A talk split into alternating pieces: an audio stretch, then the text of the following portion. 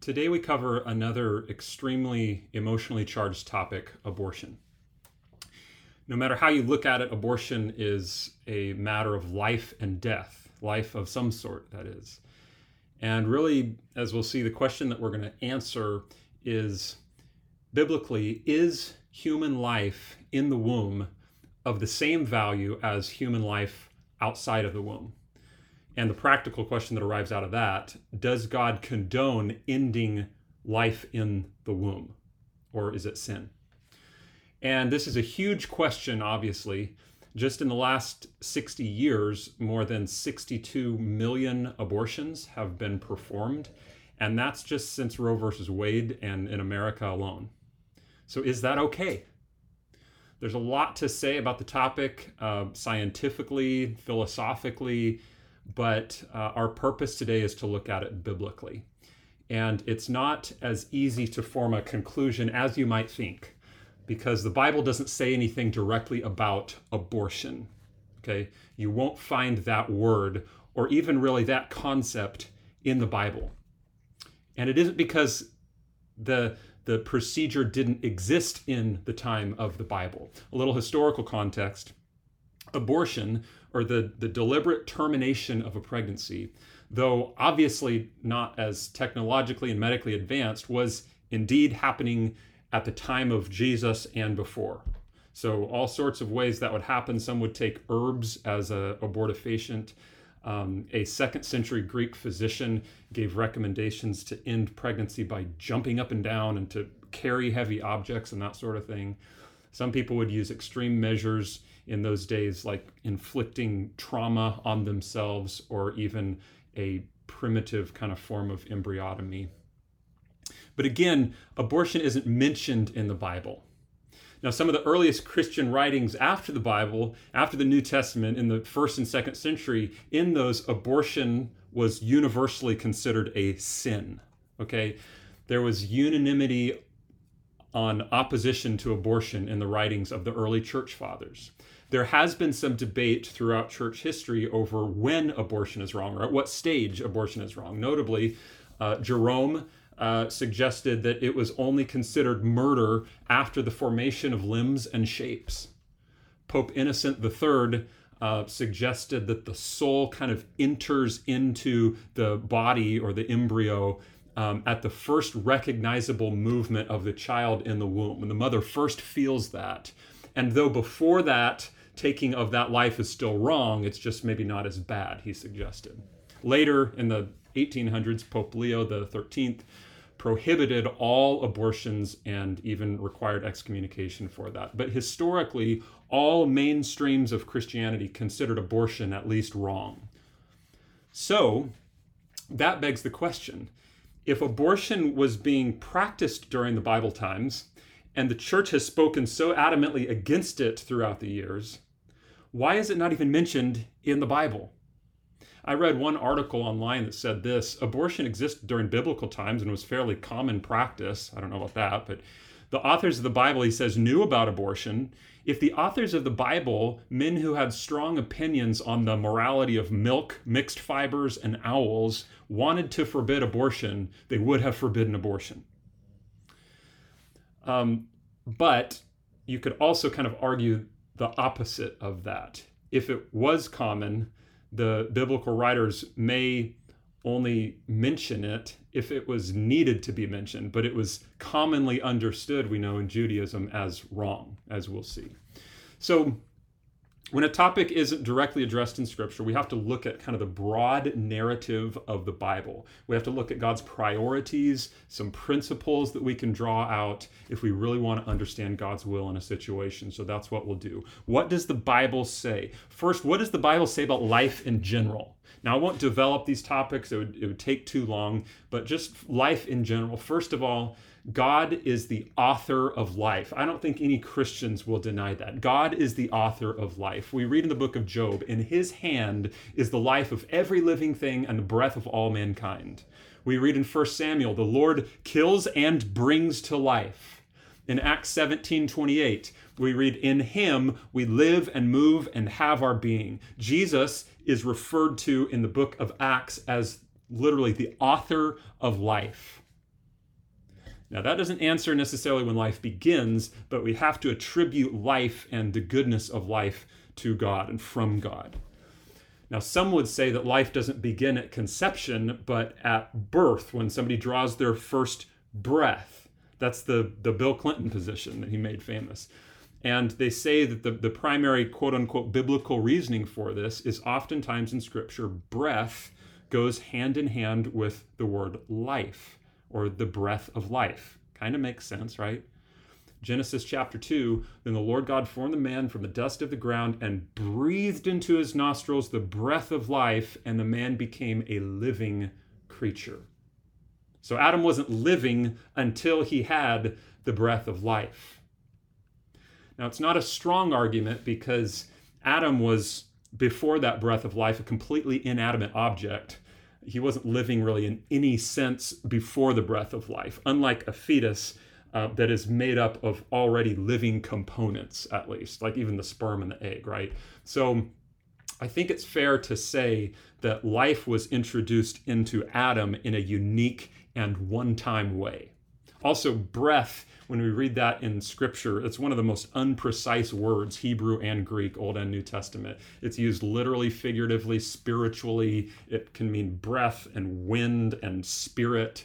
And you could even say, using that word, that a fetus in the womb breathes um, because there's this this coming and going of oxygen, carbon dioxide through the umbilical cord, right? And there's even the swallowing motion of the amniotic fluid into the lungs as they can expand and contract. So um, you could say um, that that that even there is the the breath of life in a sense in a child in utero, but Nevertheless, uh, even Jewish law suggests that personhood doesn't begin until birth.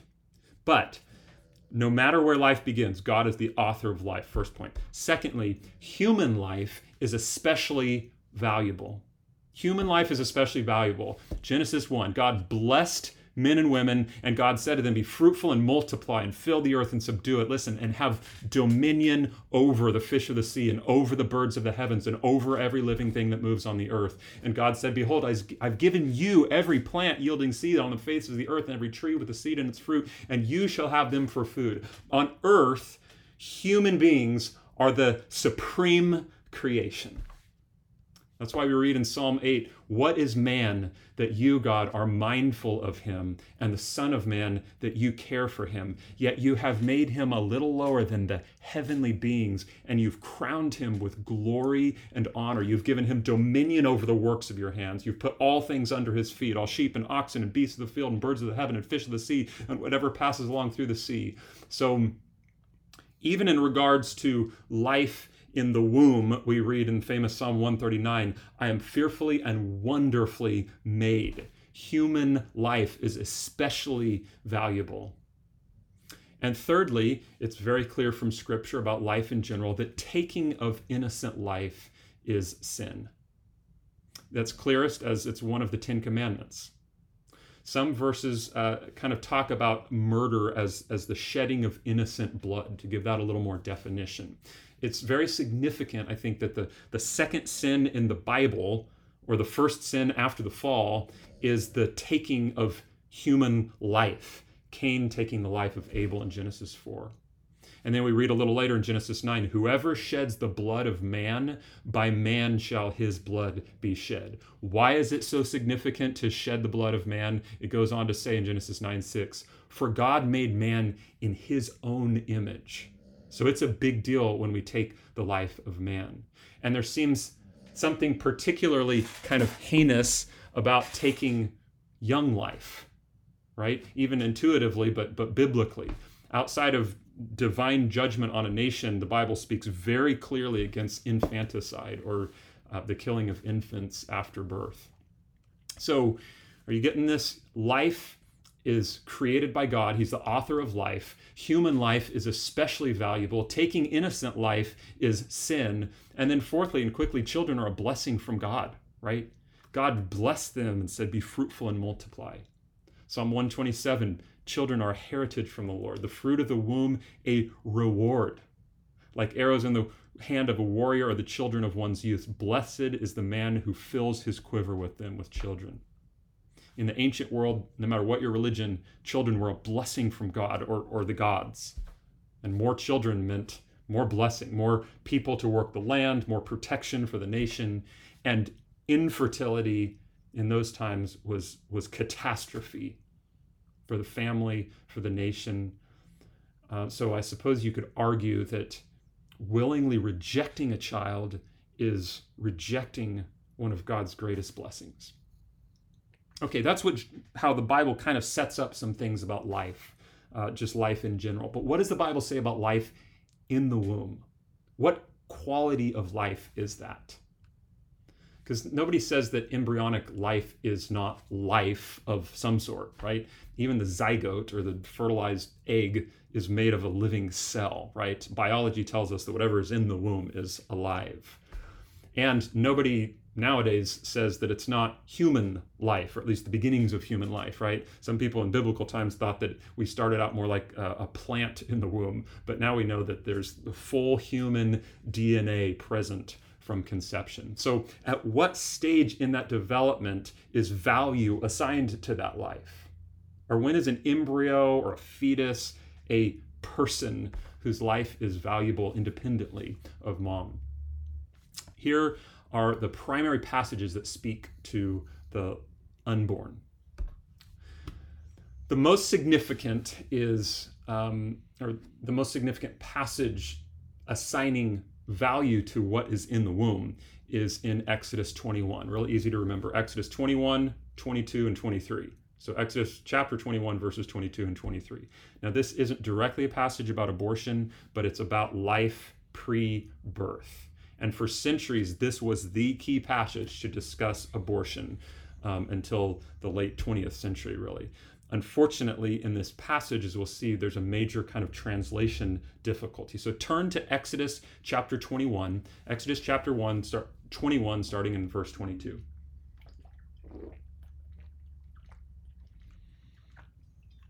And I'll read Exodus 21, starting in verse 22. When men strive together and hit a pregnant woman so that her children come out, but there is no harm, the one who hit her shall surely be fined, as the woman's husband shall impose on him, and he shall pay as the judges determine. But if there is harm, then you shall pay life for life, eye for eye, tooth for tooth, hand for hand, foot for foot, burn for burn, wound for wound, stripe for stripe. Now, both pro life and pro choice people use this verse to argue their quote unquote Christian perspective. Okay. The question is, and I'm sorry about the bluntness of this topic, but what is meant in verse 22 when it says her children come out? When she's when she's struck or uh, she receives whatever kind of physical trauma, her children come out. Now, does that mean they come out dead or they come out alive? Now, some versions, some translations in English, though this is a growing minority of translations, translate to come out as to miscarry. Or, in other words, the baby comes out dead. And if that's the case, then the harm or no harm that determines the penalty uh, relates just to the woman, because obviously what came out, the fetus or baby, was harmed, right? So if a woman sustains some serious injury or harm, it should be paid back by however much she was injured, all the way to death for death, right? If the woman's not seriously injured, there's only a fine imposed for the loss of the child or the children. So the argument here is that the unborn life isn't as valuable as the born life or the life of the woman.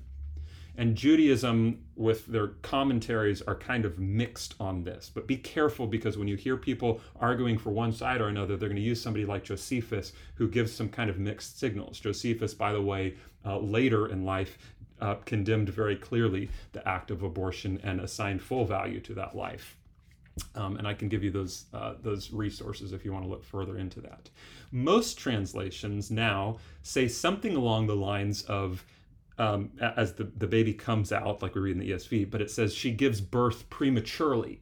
As a result of the blow, she gives birth prematurely. Now, if that's the case, then the harm or no harm may have to do with the child, right?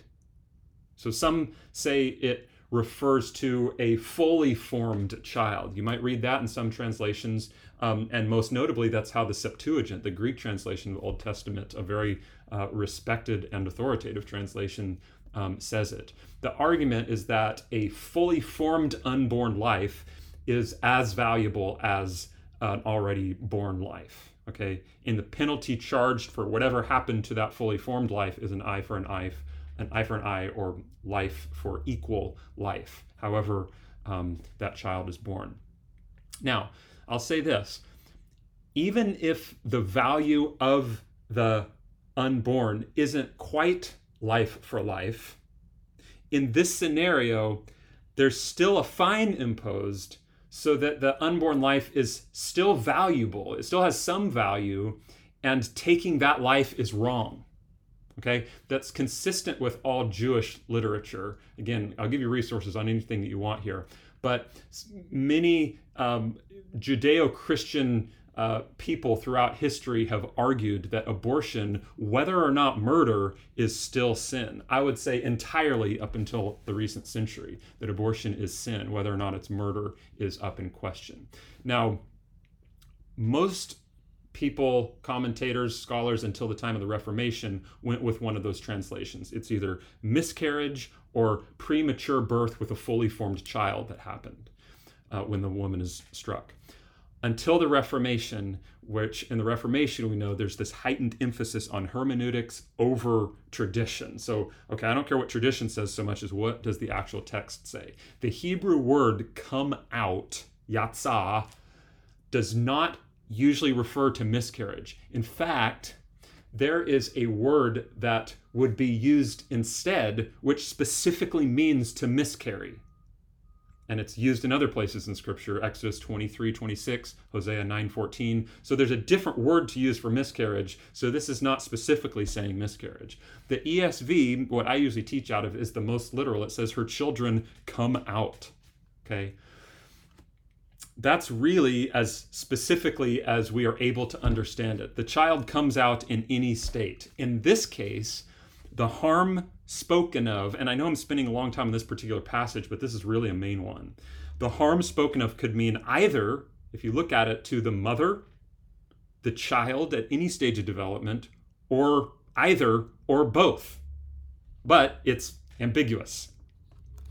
And the argument here is that the life of any unborn child is just as valuable as the life of an adult or any grown person. I think this is probably the best way to interpret the passage. And there's one more thing to, to point out here. Look at verse 21. What comes out of the woman? Her children.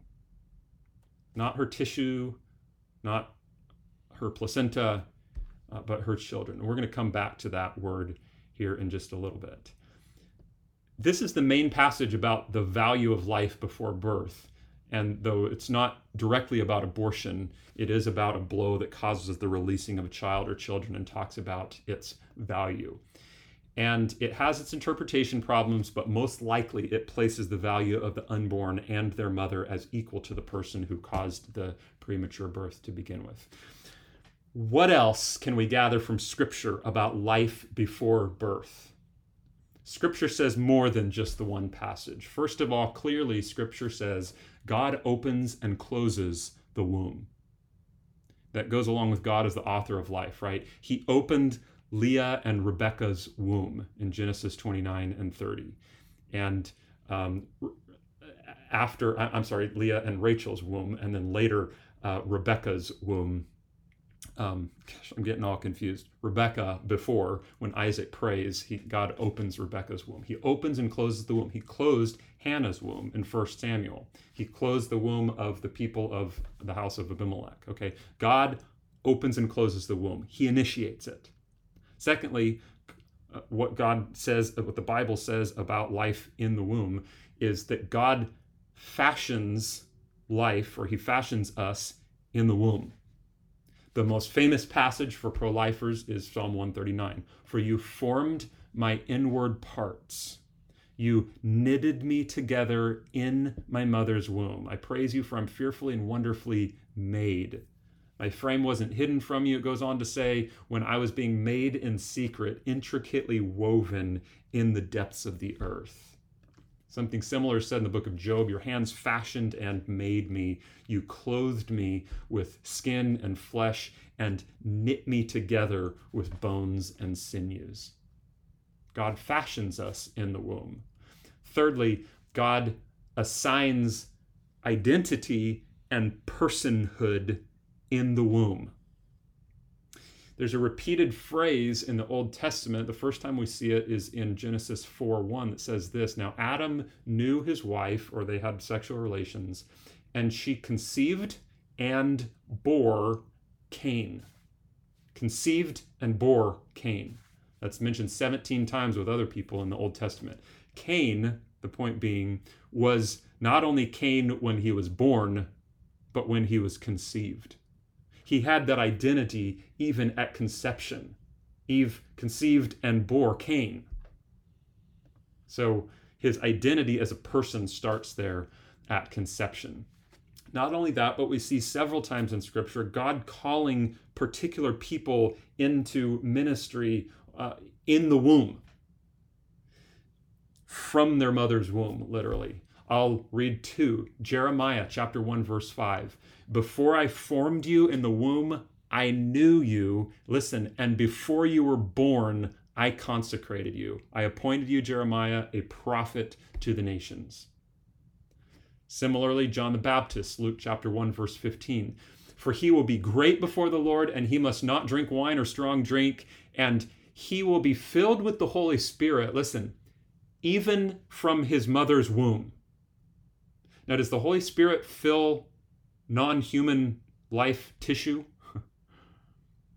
and there's something similar said about the calling, about the identity and personhood of Paul in Galatians 1.15, of David in Psalm 71.6, and others. Um, Psalm 139, again, verse 16, your eyes saw my unformed substance, God. In your book were written, every one of them, the days that were formed for me, when as of yet there were none of them. He knew and called us to every day of life that we are to have after birth. He did that while we were still in the womb. God seems to know us as persons in the womb and assigns us identity and personhood in the womb. Fourthly, what Scripture has to say about life in the womb. Scripture refers to the unborn as children, babies, and sons. It's the same word used for those who are already born. In Genesis chapter 25, verse 21, Isaac prayed to the Lord for his wife because she was barren, and the Lord granted his prayer, and Rebekah, his wife, conceived.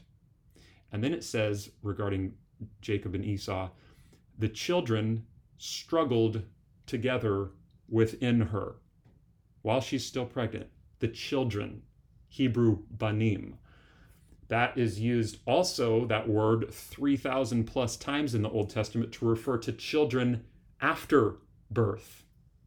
Uh, it calls them sons, or, or it's referring to adult people. And that's what Jacob and Esau were children inside Rebekah. Something similar in the New Testament, Luke chapter 1, verse 41. And when Elizabeth heard the greeting of Mary, a baby, the baby leaped in her womb. Baby, the Greek word brephos, in the very next chapter, same author, Luke chapter 2, verse 16, says, And the shepherds went with haste and found Mary and Joseph and the what lying in the manger? The baby. It's, it's the same word. It's also used later in the New Testament for infants and for little children. Also, we see Elizabeth in her old age, it said, has conceived a son. That's a different word, but typically only used to describe those who are already born. So these verses don't make any distinction between the born and the unborn in the language. There isn't another word for fetus or for embryo. So when a question isn't directly addressed or a topic isn't directly addressed in the Bible, we have to look at the broad narrative of the Bible all over the place and look at God's priorities and God's principles to understand what God's will is. And I hope that we've seen here some, some very key things that I think lead into our, our question. We've seen God is the author of all life human life is especially valuable. taking innocent life is sin. Children are a blessing from God. And then regarding the unborn, God opens the womb, He fashions us in the womb, He assigns identity and personhood in the womb, and He calls us children, babies, and sons in the womb, just the same as those out of the womb. So, in conclusion, though the Bible doesn't expressly say that abortion is wrong, the onus is on an abortion proponent to prove otherwise, which, as far as I've found, just can't be done.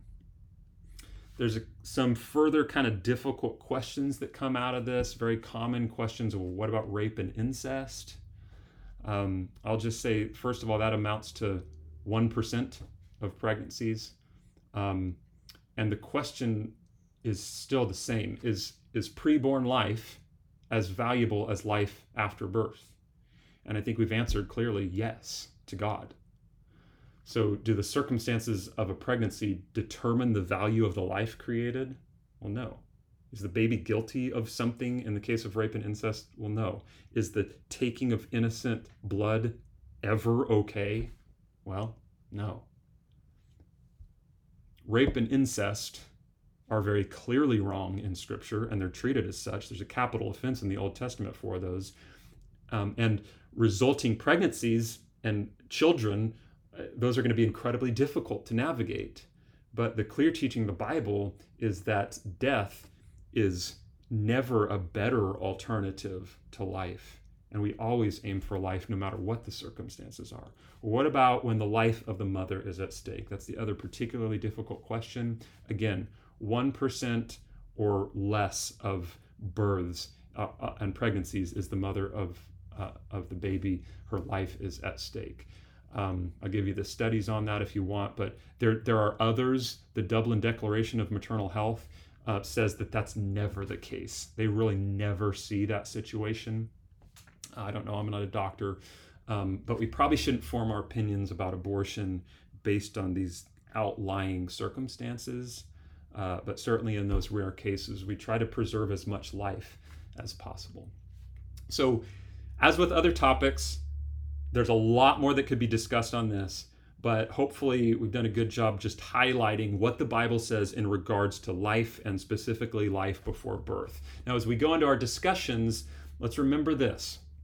Please remember this. Abortion is incredibly emotionally charged for good reason, and we have to approach it not only in truth, but in grace. There are many women who have struggled um, through other pregnancy related circumstances, right? Involuntary loss of children, either through infertility or miscarriage, stillbirth, uh, even the loss of aged children. And those are obviously very emotional and catastrophic events. And so we need to show these women and, and the men who've kind of walked alongside a lot of grace. There are also many women who have had abortions not knowing exactly what they were doing. And we need to show them grace there are many people who have supported abortion but weren't sure precisely what they were supporting grace. Some promote abortion knowing precisely what they support, and they still need the grace of Jesus. Uh, and a last reminder women who have had abortions are not just those people, they're not just others but they are some of us in the church, right? There are many Christian women who have had abortions, and it certainly is not the unforgivable sin. There is therefore now no condemnation for those who are in Christ Jesus. So, as always, just please remember to discuss these things with a lot of grace.